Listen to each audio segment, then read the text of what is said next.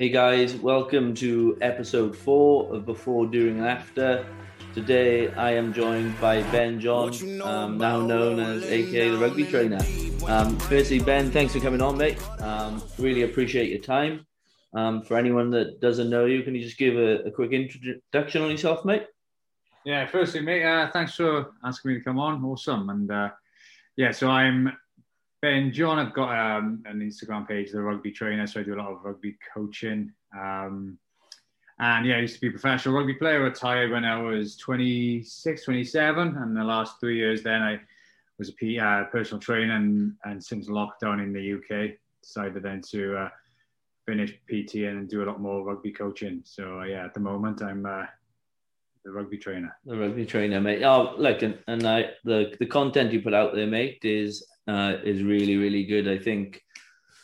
Yeah, obviously because of lockdown, a lot of things I've trained when it comes to rugby training and all that, that one-on-one stuff or small groups. Um, and when you've got professionals that have played at the top level and, and have got a bit of different in their coaching to the local guys that do the under eights normally, I think um, people uh, learn massively and, and, do notice a big difference. So yeah, like you said, mate, you've uh, you retired at 26. Um, but before we get to your professional career, how did you get into rugby? Where were you playing? Your juniors, your school, um, and right at the beginning. Yeah, so started off. Um, I was big into football and cricket when I was a kid, um, and then my, I got an older brother, so whatever he did, I wanted to do as well. So he started rugby, and then a couple of months later, um, there was a junior section in Loughor, which is my local village. Um, that started. So then I wanted to play for them. So my father took me up there to play for Loughor and um, started that under 11. So it was that, yeah, it was that year six in school, yeah. UK school. So I um, started under 11s and worked then all the way to Swansea Schoolboys under 15s. Yeah. Um, and then from that, then I got selected to play for Ospreys Ospreys in the 16s and Wales in the 16s. And then at the end of that season, I uh, was picked then for the academy at 16 and then uh, signed my first professional contract then at uh, 18 then. So, um, yeah, so you went through the traditional, you went through the age groups, um, played a couple of other sports when, when you were younger, but uh, rugby obviously took over pretty quickly. Did you always play in the centres when you were a young fella or? Yeah, so yeah, as you say, I went through the the pathway, and yeah, I always played 13. So um, yeah, it was a mixture of 12 and 13, but mostly yeah, 13 since I was since I can remember, since was that 11, 12, whenever position started, that's when I uh, started yeah. as 13. Yeah, perfect, mate. And then um, academy training with the Ospreys, were you doing like is that once a week, three times a week? Is it every morning or? Oh, uh, it's a while ago now, eh? Yeah, yeah. So yeah, it was every morning. Um, so fair play to my mum. She used to drop me there before school and then go then to must have been college then, Swansea College. So yeah, I'd go straight to college. Um, yeah, it was mostly every morning. It was weights and skills. Uh, and then you in the evenings then you play for your your age grade so that would be the 16s 18s um, twice a week maybe yeah um, and then obviously you had there's so much rugby back then. I had college, at school, I had club, yeah. uh, Ospreys. So there's a lot, a lot of rugby, which was great. And uh, I remember the days where, where, you were playing for college at ten o'clock on a Saturday morning, and then your youth then yeah. at, uh, at one o'clock. It's mad, isn't it? To think that they used to happen. Like I, I was a Brynteg boy, and you play like yeah, your, your A's and B's in the morning, and then you go and play for the AF in the afternoon it, it, wouldn't happen these days. You can't get kids to play play a full game, let alone two. Yeah, yeah, yeah. So you said you signed your first professional contract, obviously with the Ospreys, when you were 18 years old. Um, was the when was, did you make your debut? Were you at 18 or? Yes. So yeah, uh, signed 18, and then um, the good thing is if you're a back and you're in academy, you can play senior rugby when you're 17. So when I turned 17, I, I went to um, I played for Loughor first, so the, my local team's first team, and then I went to Aberavon, then which is a semi-professional side. I played with them, who are a feeder club to the Ospreys. So played for them uh, until I was about 18. I played my first game then, came off the bench against Leeds uh, Leeds Carnegie. Yeah, uh, that's my cat. Sorry, it's my cat. Uh, um, was that a British and Irish Cup or something like that? Was it or? Yeah, it was uh, the LV Cup back in the uh, in the day, and um, it was quite cool actually. I came off the bench and I had to cover flanker because one of the guys got yellow carded. Uh, I think it was Ben Lewis got yellow carded, so I had to I had to scrum down. And uh, who was number eight was Jerry Collins, which was pretty sweet, yeah, pretty wow. cool. So um, yeah, packing down with him, he had to tell me where to put my head and put my, put my arms and stuff. So uh, it's quite funny, but yeah, cool, cool yeah. memory. He'd be a, a very uh, cool person to play with. You'd always feel safe around him, I'm sure. Yeah, incredible player. Yeah, it was. Uh, it was quite. It was quite funny because I was young and I was tall and skinny, so I had to. The, the tops were so baggy on me. I had to tape the old school tape the arms. yeah, yeah. I still do that. Um, yeah. um, before we get into the Osprey side of things, then, mate, um, you you touched on there. You obviously played for your local team, Loughor, and you played for Aberavon. Um, how were your time at those two clubs? You spent a year at Aberavon, did you? Yeah, so I played four games for Loughor. Um, I think we played, could have played Bridgend Athletic. I think we, because when they dropped down, I think we won. Yeah, I actually, I think I kick, I kicked the winning kick. You've been practicing this, haven't you? Yeah, yeah, no, I, I think we did play at uh, Bridgend Athletic, and we beat them uh, down in uh, the villa. We called it. Um, yeah. But yeah, played for Aberab, and then from uh, that was my chosen club. So anytime I didn't get selected for the Ospreys, I would go and play for them. So I played for them from the age of 17 all the way up to, I think I actually played my last game for Aberavon, two, um, the one game before I, re- I retired. So yeah, okay. Um, so yeah, that was like my club. If I wanted some game time and I wasn't getting it for the Ospreys, I would go back there and play. Uh, so yeah, Aberavon, incredible club. Um, yeah, it's very well family orientated club. I've got a lot of friends there. I don't know, um, you know, Johnny Phillips. Yeah, yeah, yeah. Yeah, he's actually best man at my wedding, and he he's, he, he just he praises the club week yeah, in week out. Yeah, yeah, it's an amazing club, and uh, Andrew Vaughan, who's uh, who's um, the the man behind it all. He's uh, he's a, such a great guy. Yeah, yeah, great club play. So yeah, you, you um obviously was still playing with a semi-professional before you you started making um, a bit of an impact there at the Ospreys. Um, for obviously the, the names you mentioned there, when you joined the Ospreys, they were they were full of uh, full of the stars those years, weren't they? Yeah, they were they were fully loaded. It was, it was, yeah, I remember being an academy uh, player coming upstairs, going to the cafe, and then you had on one table you had all like the Galacticos, you had uh, as they called them, yeah. Gavin Henson, um, Mike Phillips, Shane Williams, uh, Tommy Bowe, um, Lee Byrne, and then on the other table, then you had like Justin Marshall, uh, Jerry Collins, and all that lot. So uh, all the New Zealand lads, and yeah, incredible uh, players to to look up to, and we used to train against them as well. And uh, yeah, it was amazing. It was quality as a, as a kid coming through. Yeah, mate. The um, some of the names you just mentioned there were, were the highlight of rugby, and the, and they had uh, such a good spell there at the Ospreys as well. Was there any players? Did they do a lot with the academy back then, like individual players? Did you work get to work with any of those guys or? Um, no. What we used to do though is on a, like a on a Tuesday or Thursday, we used to get brought in as a back line. Um, and then we used to run our plays, plays like say Treviso or Saracens or whatever would potentially run against the other starting. Yeah. Um, you know, we used to run plays against them. So that was amazing just to do that. And uh, we we had a quite a good back, well, we had a very good backline uh, against them as well. We, like sort of like Rhys Webb, Dan Biggar, um, who else was there? Um, Ashley Beck. So that, they had a very good.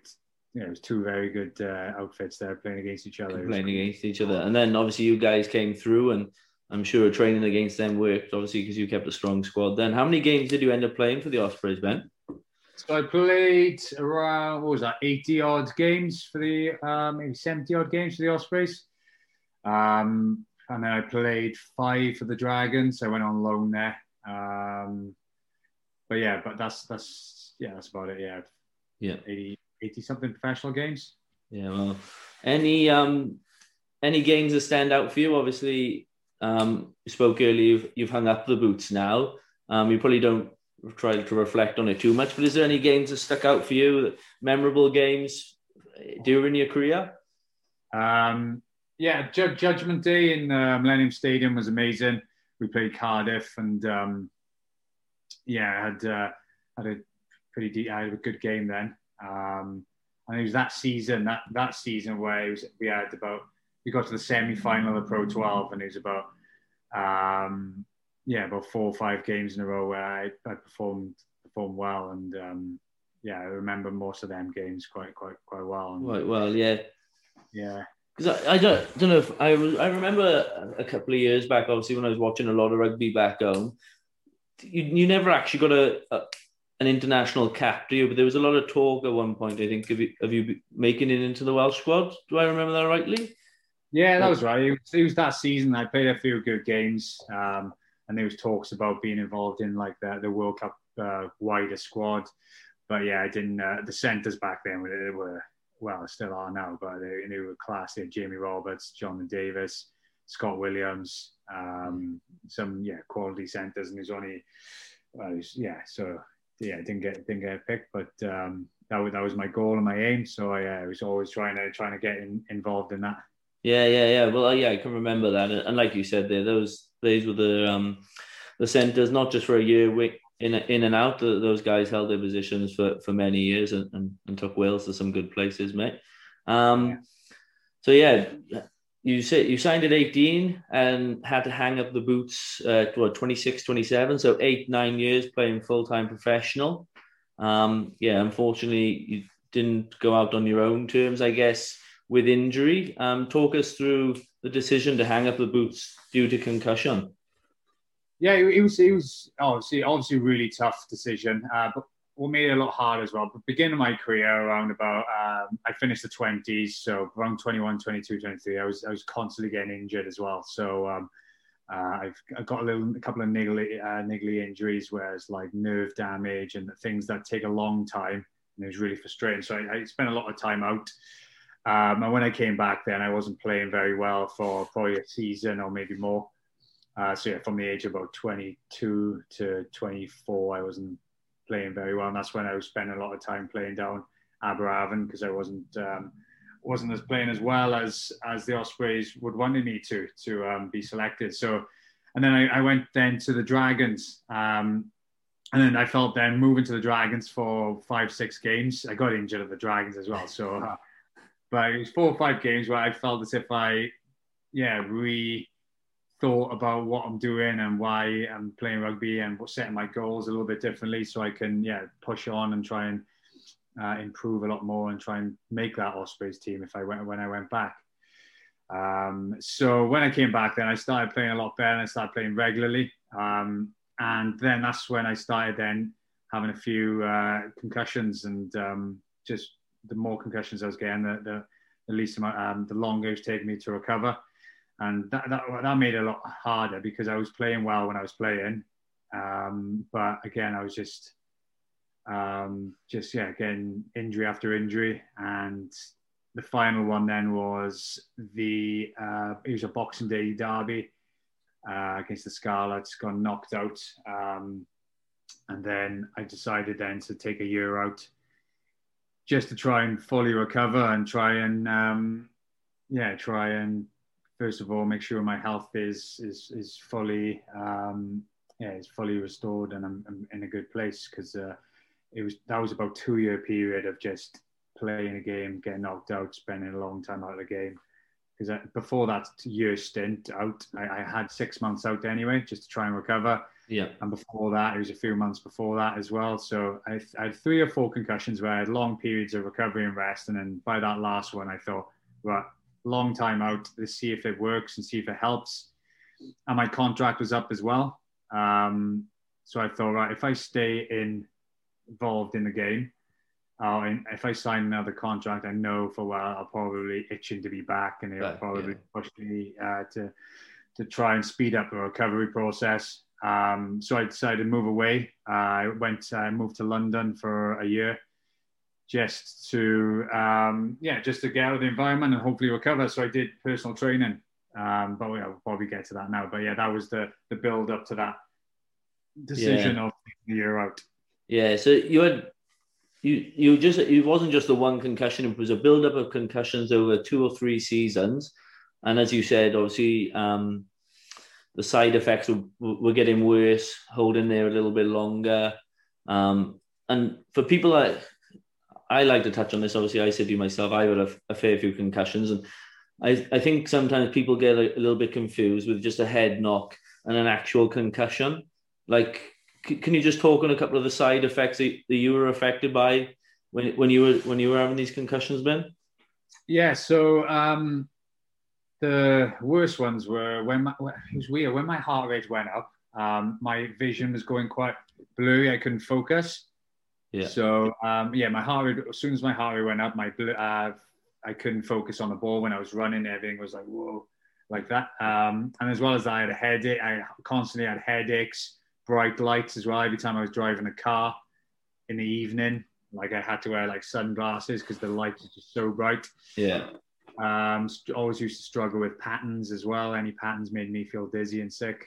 Um, and yeah, just constantly being in the fog. And the worst worst one was just concentration. Uh, it's, it's a lot better now, but like if I was sitting t- chatting to you now, I would just yeah just drift zone off out, and zone out. Yeah, yeah, zone out and go into my own head and just I don't know, just listen to myself in my head rather than being present. Present, present, yeah.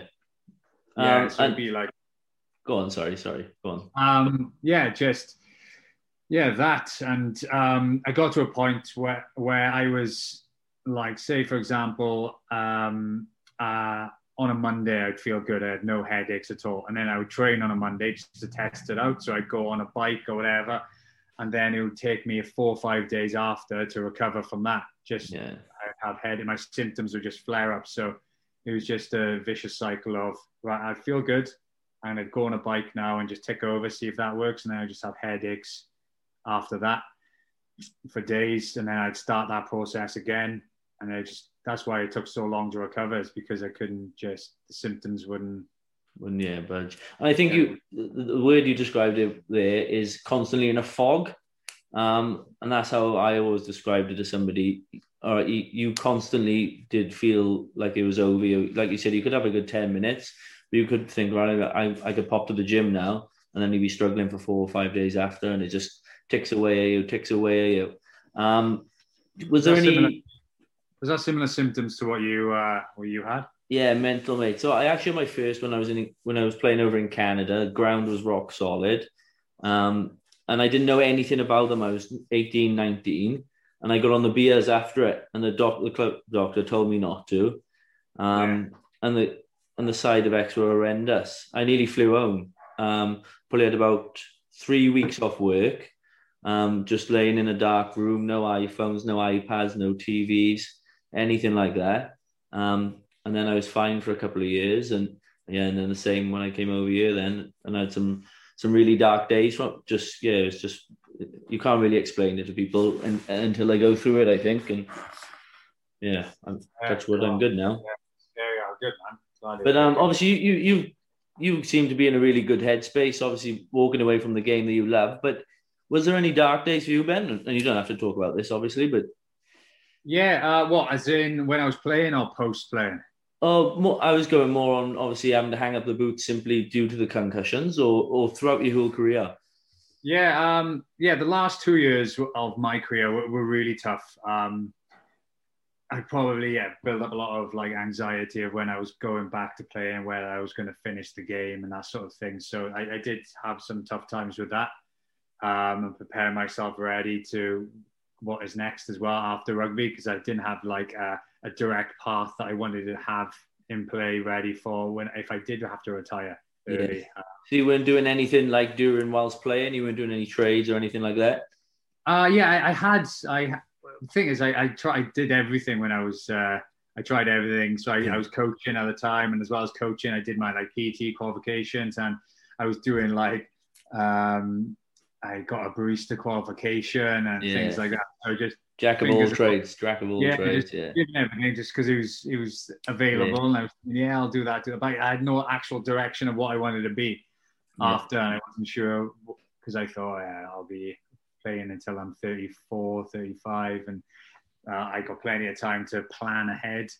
But um, yeah, so then I went to London, um, yeah. and I remember speaking with the WRPA, so that's the uh, uh, Welsh rugby representative, and they were saying, right, in about six months' time, um, you're gonna, you're gonna, you're gonna, it's gonna hit you like you're not a rugby player anymore, and that identity of being a rugby player all your life is gonna is gonna be quite tough. So um, make sure like you've got things in, in place, and if you want to chat and things like that, then you're more than welcome, and we'll help you with the process. And in my head, I thought, nah, no, no chance. Yeah, I'll be yeah. fine. I'll be fine. And then yeah, around that time, that six month time, seven month time, yeah, did, not the fact that I lost my identity, but the fact that I just didn't know how to like express myself because I used to do it on the pitch. I used to, yeah, yeah. The, the, adrenaline on the pitch and the way you can just, um, yeah, however you're feeling, you can just use the pitch to take it out in, your, um, yeah. in yourself. So having that taken away, you have to obviously talk a lot more. And there's one thing that I'm not very good at is talking about emotions. So um, yeah, I found that really tough, and I was getting really aggy and really short-tempered with um, well, my, my, wife just because she was the closest thing closest, to me in yeah. my house, and uh, yeah, just getting really short-tempered, and I just couldn't work out what it was. So I remember phoning my mate um, Eli. Um, he retired a year before me, um, and I just asked him how did he feel and what did, did he feel the same things, and he said, "Oh, exactly the same. He just yeah. needed something to how how you can how you can deal with it, and how you can express yourself." So um, yeah, he helped me, and he was like, "Oh, just chat and start talking." And at the same time, um, the gym I was working at, Manor, they, they they're all ex-professional sports people as well. Yeah. So from um, MMA fighters to uh, one of the one of the girls there is an ex-professional um, figure skater and things like that, which is oh, quite cool. Yeah. We had all that in common, so we, um, especially seeing the boxers and the MMA fighters speaking about their emotions and explaining themselves in through words rather than through actions. I, it was it kind of made me think, oh, if these boxers, these tough guys, are speaking about how they feel and whatnot, then it's um, I need to start doing it. I need to start yeah. learning how, how, to do it. So uh, it's taken me a few, probably a few years actually, two years to actually get better and better at it. Um, but I've worked on it. And my wife's helped me work on it as well. So yeah, I feel awesome. so much better because that first year I was, as I said, I was using rugby to express myself. So I, I then turned to doing stupid challenges. Yeah. Just to uh, express myself. So I was doing like um, like just going on a Saturday morning and just doing like a SkiErg and spending like four hours on the SkiErg or wow. something stupid. Yeah. Like just just to do it and just to like express myself rather than talking about it. And then yeah, so the the, the challenges were getting to a point where I was spending like twelve hours doing uh, crazy challenges. So um, yeah, I was getting to a point where I was getting too far. So uh, I needed yeah. to start to, to rein it in a bit. With yeah, with the gym that you mentioned, what was the gym called you mentioned, sorry? So the gym was Manor, so Manor, Manor London, and yeah, they, they they were quality gym, and we used to have a lot of uh, ex special forces lads coming in. Yeah. Um, uh, you know Foxy from uh, SAS Who Dares Wins. Yeah. Yeah, so he, he trains in our gym, and we used to have uh, a lot of them guys coming in. So again, he uh, he spoke in a couple of the events. The, um, our it was called Strong Not Silent event about uh, men's mental health, and yeah, he spoke a few times. And listening to him as well, speaking about his emotions and stuff, yeah, just made me and encouraged me to, to chat a lot more. Do you find, um, like, I find like a lot of gyms now, like your CrossFit gyms or just even your regular gyms where people spend a lot of time.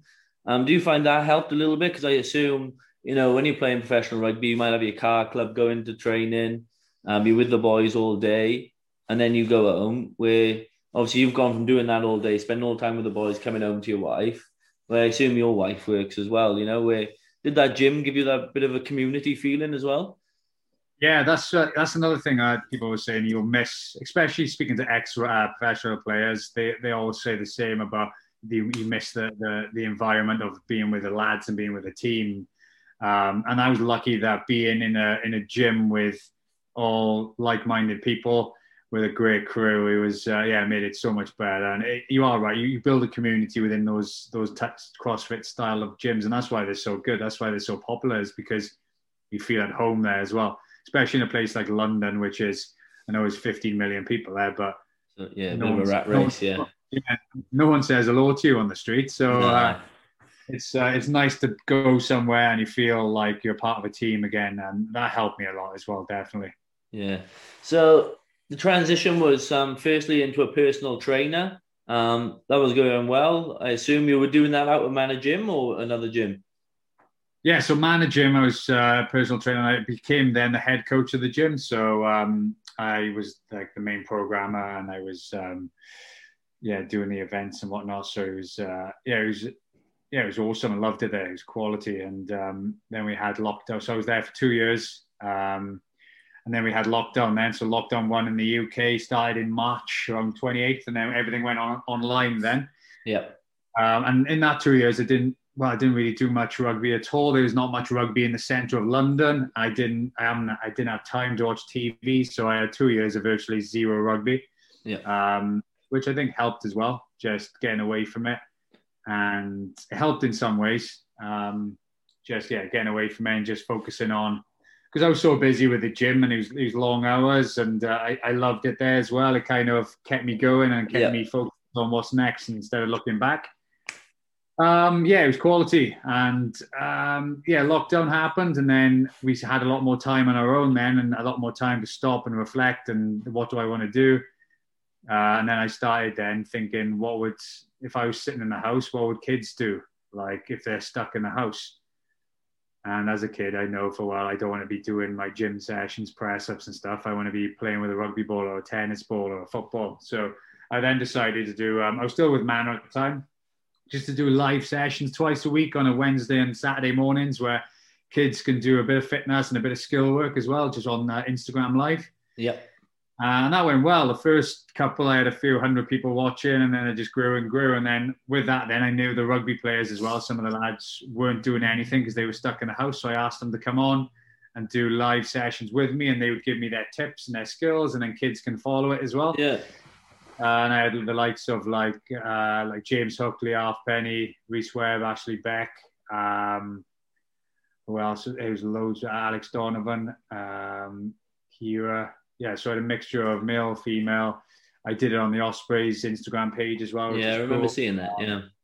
Yeah, it was, it was quality. I enjoyed it. It was fun. Uh, I think got caught on well. And as uh, August came, then uh, the gym started opening again. So I was like, well, what what do I want to do? Because um, the gym started opening, I enjoy. I did enjoy going back to the gym, but didn't feel the same because I kind of went back into rugby and I started thinking, oh, I, I love rugby and I I've been out of it for two years, and this is something I could go into. And um, yeah, I made it a tough decision then to leave my role as in the gym and um, try and go back into into rugby some somehow and somewhere. And that's when in September was that six months ago I decided to start the rugby trainer, which is uh, which has been quality.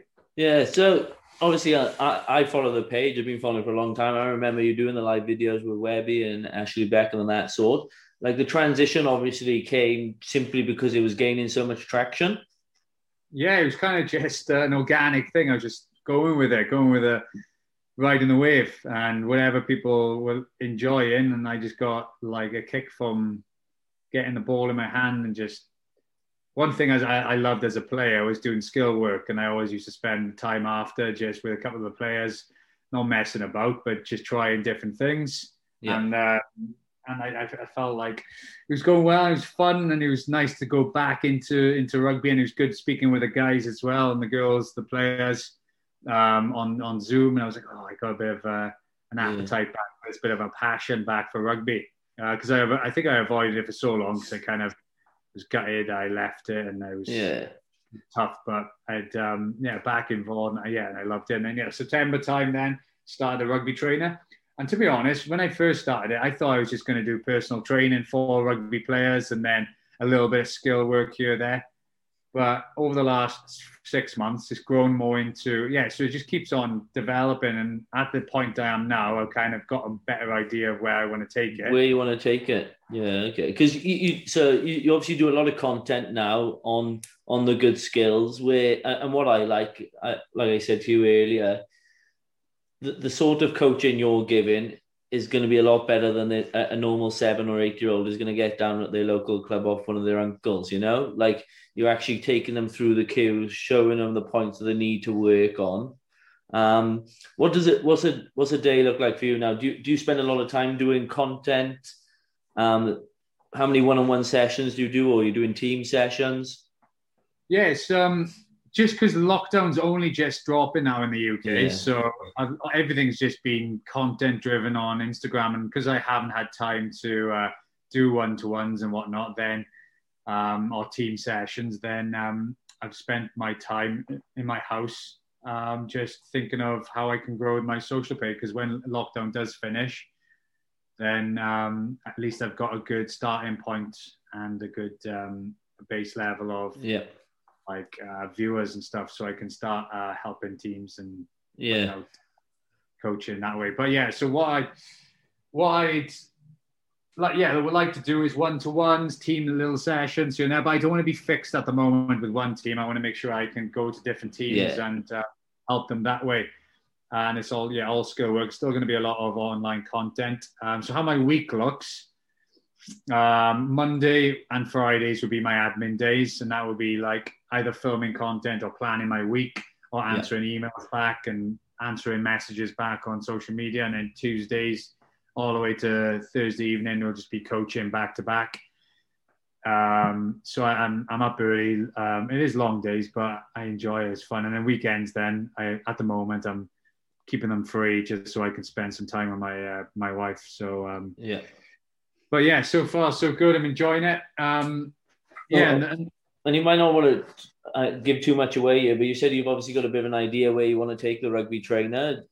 You've got a couple of ideas, and you're going to try and go down a few different paths, or yeah. So, um, oh, one one second, my wife's ringing downstairs phone. She hasn't got a key to get in. One second. That's right. Right.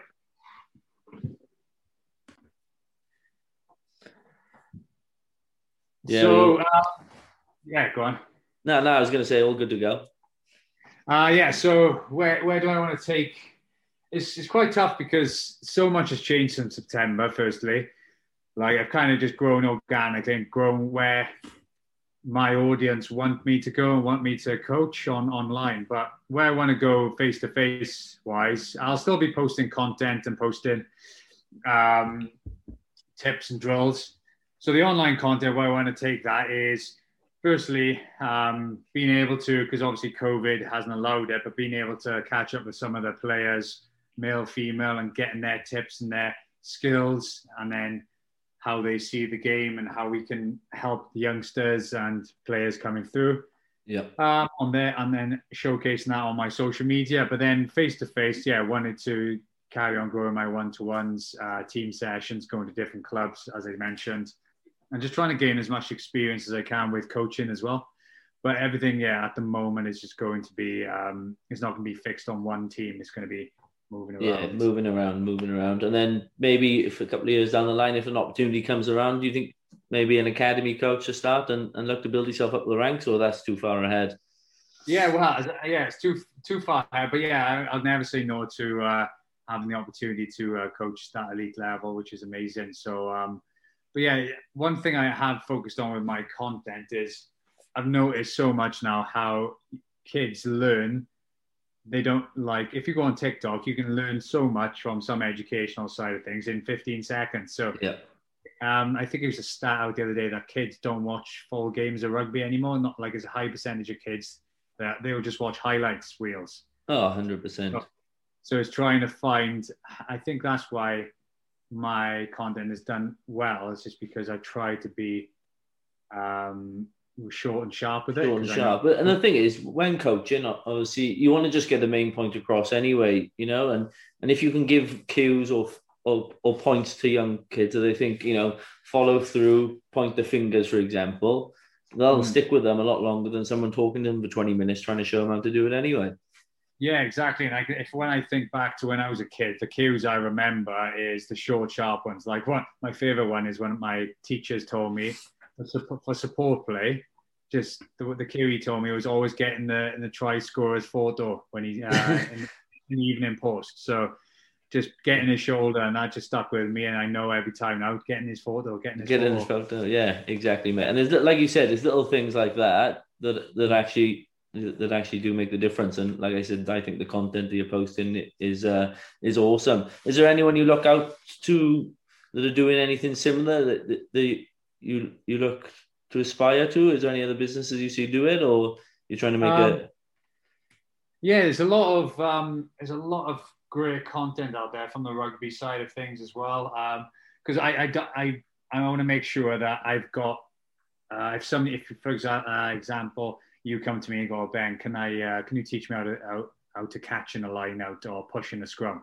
I'm not gonna I'm not yeah, gonna exactly. tell you. I want to be I want to make sure you've got the best information possible. So I like to see who I can recommend. So I have a have a look at um, like for example a hooker. I would use um, one of my mates out in America, Luke Lewis. If anyone asks me, um, like hooker, teach me how to throw a ball in. I'm not yeah, going to teach. Go go and, go and follow this page and have a chat with him. Exactly. Yeah. So I want to make sure that I've got all that covered, and so I do it the same with speed exercises. I'm not going to coach someone how to do speed, even though in my mind I kind of know, but I'm not an expert. And I know for myself, I don't know for you, which who've probably got totally different body shape and technique. So I would just recommend you to an actual speed coach rather than, yeah, it's selling something I'm not. Yeah, exactly, mate. And I think that's great that, like you said, you could, you've got a good following now. You could easily sell, start selling sprint programs.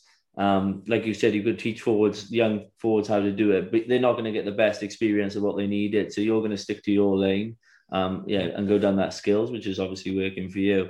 There's a big one over here this end, um, rugby bricks.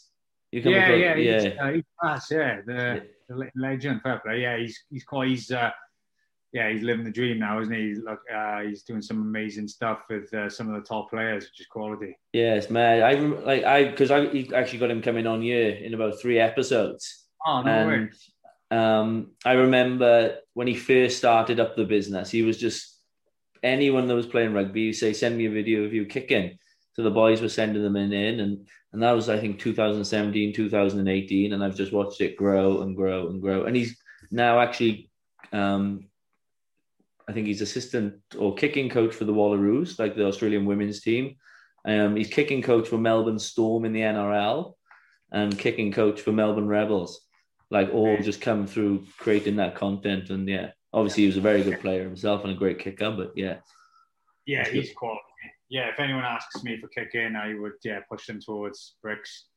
Um, and yeah, some of some of the other guys in the UK, depending where they're, they're from and whatnot. But uh, yeah, he's class. Yeah, when I watch his videos, I'm like, oh, that's the dream. Yeah, yeah, I think yeah, he's got he's got it pretty good there. Um, but yeah, and, and obviously he's got a bit of a, a, a bit of a product coming off it as well with the kicking tees, which have gone worldwide. Yeah. So what's, yeah. what's made me realize though is like from starting all this that social media is a full time job in itself. It's so yeah. tough. Like there's a lot of hours that need to be spent and is yeah being showing up every day and yeah it is um, it is a tough tough yeah. gig. Um, yeah, people do think there's not much work in, uh, in the content side of things or planning, and uh, yeah, they think you got it pretty cruisy until they, they try and give it a go themselves. Yeah, yeah, exactly. Yeah, and it's uh, there's a lot of times where you don't get anything from it, and, and you're like, ah, oh.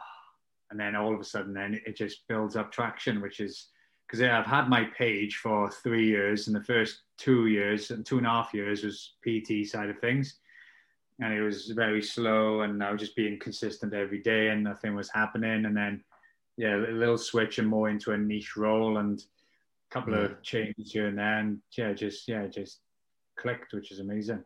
Yeah, you found your target audience, and um, yeah, and the and the following's growing. Mate, I had two questions come in. Um, I know you got to go and coach. So I will let you go. Um, first one. got time.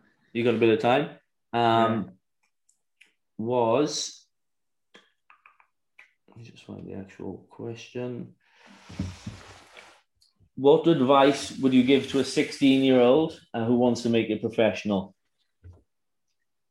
Oh, what advice would I give a 16 year old? Um, firstly, I get asked this quite a lot. It is, it is obviously firstly down to to talent. Obviously, if you're if you're good, if you've got good base level of talent, then that's going to make a massive difference. And then on that, then talent alone is not going to get you professional contract. It comes with a lot of training, a lot of dedication, a lot of sacrifice as well. Um, yeah, just spend saying no to a lot of things. That is like going out with your friends and whatnot, and just making sure that that time is either spent recovering or training or watching games. Um, it is it is a lot of hard work and dedication, and um, goal setting as well is massive. Um, just seeing where you wanted to be. I always wanted to play for for the Ospreys and having that in my mind. Um, but as well as that, it, does it, a bit of luck is in, involved as well. Um, no, like be somebody watching a game at the right time and you play and you're performing well in that game, and that that's that's the little window you need. when that when, sorry, that's the door you need, and sometimes when that door is there, that's when you got to take the opportunity and the chance. So. Um, but overall, your consistent performance, just playing well, because it's hard to get unnoticed then if you're playing well all the time and then you move up to another team in a higher league and then you're playing well in that league as well. So it's just consistent performance and improving and developing. And yeah, um, yeah I would say it, it is hard. I get that question uh, question asked a lot. But oh yeah, I can imagine it's, it's one of the main ones. But like you said, it's um, I guess the top two percent of everyone that makes it professional, they sacrifice a lot. Um, I had Digby Ioane on you yesterday um, before you, and and yeah, he sacrificed a lot to to get where he was today, and yeah, he made it to the top, the same as yourself, mate. Um, not many people make it as a professional, and yeah, there's definitely some sacrifices along the way. Um, yeah, yeah, because with that, I remember, I know, um, just remember spending because I had a podcast yesterday, and I was talking about exactly the same, talking about spent half my from I was about 11 till I was about 15, just on my own down the park. Um, just throwing rugby balls at posts and imagining I was making a break and chipping over the top and just yeah. spent a lot, a lot of hours on my own being, uh, yeah, and this, um, yeah, that, that dedication and hard work has uh, yeah, luckily paid off. Um, but that's where I got a lot of my inspiration from my videos and my lockdown videos is what, what was I doing when I was 11, 12? Yeah. I know. Because luckily I lived opposite a massive park. I was really lucky. So I just crossed the road and I was there in, in, a, in a big, massive football field. So uh, very lucky with that. So um, yeah, yes. again, just those hours and hours away from training as well. It's not, and I'm lucky as well. I wasn't a gamer either. I wasn't sitting on a computer. I wasn't. I know the generations are changing, but yeah, like you said, you'd rather be out throwing a ball, even if it's against a wall or finding a target. And uh, yeah, um, yeah exactly. Is that your dog? No, that's my dog.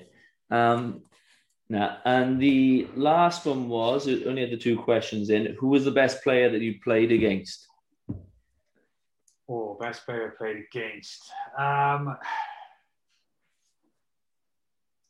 oh, well, my uh, hero growing up was was Brian O'Driscoll. I, I got to uh, start against him. So yeah. he was he was 13 Leinster, I was 13 Ospreys, and I lasted two minutes.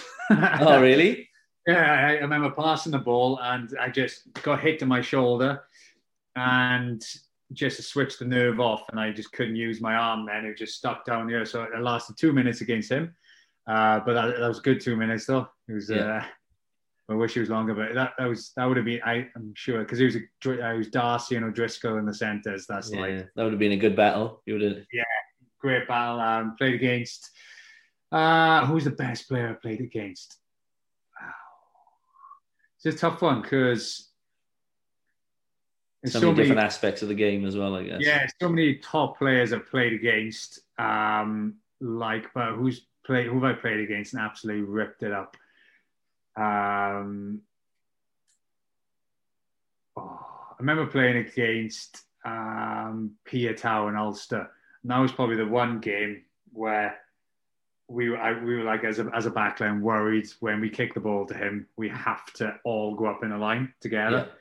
And that was the one game I always remember stands out that, right, when he's got the ball, we all have to literally get in a line and make sure we're supporting each other and keeping our eyes open for everything. Yeah. Um, so yeah, as a as an outstanding attacking threat, and we had to kind of watch him like a hawk, I would say. Um, Charles Piutau. Yeah, he's still tearing it up. Yeah. Um, I'll just uh, rattle off a couple of questions. Then that's the best player you've played against, best player you've played with. Um, I'll break it down. Not not so much the best player, but who was the most exciting player that you played with? Firstly, uh, like when they catch the ball, they're always going to bring a spark. Oh yeah. Um, as um, oh, great question. As a um, as a kid, as a like growing through, and I, I played with him till uh, under twenties um, and a thirty, and I used to love playing with uh, Matthew Morgan ten. It was just as soon as he got the ball, I was like, "Yes, let's go, let's go." Yeah. so I flood, flood through with him. Um, yeah, he was he's so exciting when I was playing under twenties and uh, Ospreys with him. Uh, but senior rugby then, um, oh, someone like because I didn't get a chance to play with the Galactical players like Shane Williams and all that. But um, Keelan Giles is really exciting to to play yeah. alongside. He's back playing now, isn't he? How old is yeah. How old is Keelan? He seems like he's been around for ages. I thought he was about my age. Yeah, I think he must be about 25 now, um, around that age, but maybe even younger. But yeah, he had two years out. But before that, as soon as he caught the ball, he could beat you. Yeah yeah, he could beat you in like this much space. Um, himself, Tipuric as well, incredible player, exciting. Anything can happen with him. Yeah. Um, oh yeah, and we got a few. We had a few great scrum like Rhys Webb. He just tap and go whenever, whenever he had his hands on the ball. Um, yeah. yeah, but I, I would say exciting wise when he had his hands on the ball would be Keelan. Yeah. Um, I'm just rattling these off. Um, best leader. I yeah, I guess that's a pretty simple one. That well, yeah, I'm assuming Alun, so. Alun, Alun Wyn, incredible. Um, just every game, whether you're playing Zebre away or you're playing in a, a big Heineken Cup or Challenge Cup game, yeah, he was the same same leadership um, level. So uh, same yeah, in training, just every day oh, there to do his job. Yeah, same in training. Yeah, he would. Yeah, he would challenge you in training and yeah, make sure you're on top top form, top game. Yeah, what, what a leader, quality. Yeah. Nah, perfect. Um, I best person to tour with. Best person to tour with. End of season trips.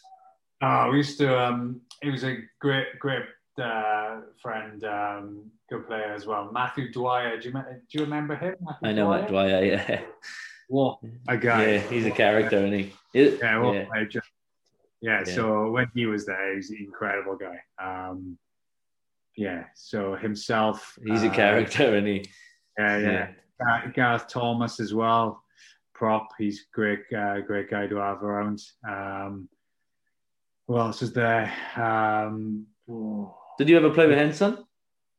I didn't know he moved on when I was uh, just coming through the ranks. Uh, James Hook is quality.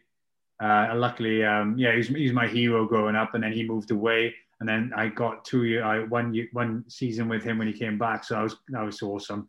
Yeah, that was quality, and he's yeah, he's a great guy. Um, yeah, mm, yeah, I would say yeah, Matthew Dwyer, I would, uh, yeah, yeah, no, uh, yeah, I've, I've, been on a couple of nights out with him. That's yeah, he's, he's, a funny bloke. Oh, uh, Josh, Josh Matavesi as well. Yeah, when when them two were together, that was uh, gold. Yeah, mate. See that video of that Josh Matavesi doing that dummy? Is it? Is he playing for Bar? yeah, that's uh, it. That's a classic. That is. That's one yeah, of my favorite videos going around. Yeah, yeah no, yeah. mate. Um, yeah, I think that's pretty much everything. Like I said, um, yeah, really, really wanted to hear your story. Um, yeah, it's a very, very good listen. Um, like I said, not many people get to make it as a professional. You've gone eight year, eight nine years. Um, yeah, you've looked to your future. Um, yeah, concussions are going well, and like you said, you're managing to stay in rugby now, doing what you love, and, and going down a different avenue. Yeah, no, exactly, and um, yeah, to be honest, I'm, I'm loving rugby at the moment. It's just quality, and it's nice to be involved back. Okay, I'm not playing, but um, yeah, I'm, I'm loving it. It's just, uh, it's quality. Excited to see what's what's coming in the future. Yeah, no, happy days, mate. Perfect. Hey guys, um, if you're still listening, big thanks. I hope you enjoyed. This podcast is brought to you by Goosey Sports for all of your teamwear needs. Um, please like, share, and spread the word about this podcast so we can keep it going and keep growing. Thanks again. Bye.